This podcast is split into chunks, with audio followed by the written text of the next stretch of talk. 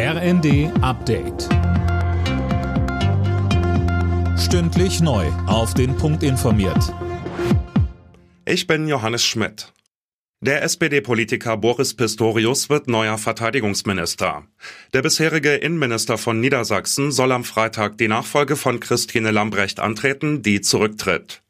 Bundeskanzler Scholz hatte sich mit der Personalie knapp zwei Wochen Zeit gelassen, ist nun aber zufrieden. Er ist nicht nur ein Freund und guter Politiker, sondern auch jemand, der über sehr, sehr viele Erfahrungen in der Sicherheitspolitik verfügt, der sehr offen und eng auch in seiner bisherigen Funktion mit der Bundeswehr zusammengearbeitet hat und der auch die Kraft und Ruhe besitzt, die man für eine so große Aufgabe angesichts der jetzigen Zeitenwende braucht.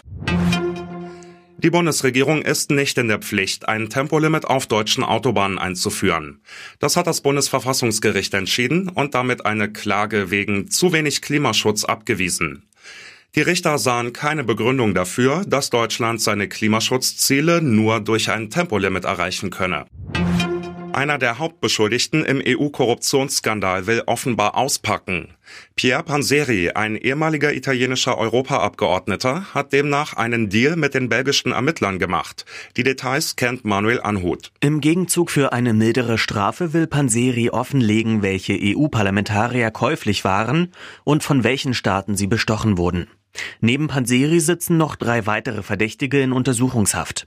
Ihnen wird vorgeworfen, im Stil einer kriminellen Bande politischen Einfluss auf die EU verkauft zu haben. Bezahlt wurden sie dafür laut Panseris Anwalt von Katar und Marokko, was beide Länder bestreiten. Die deutschen Handballer haben auch ihr drittes WM-Vorrundenspiel gewonnen.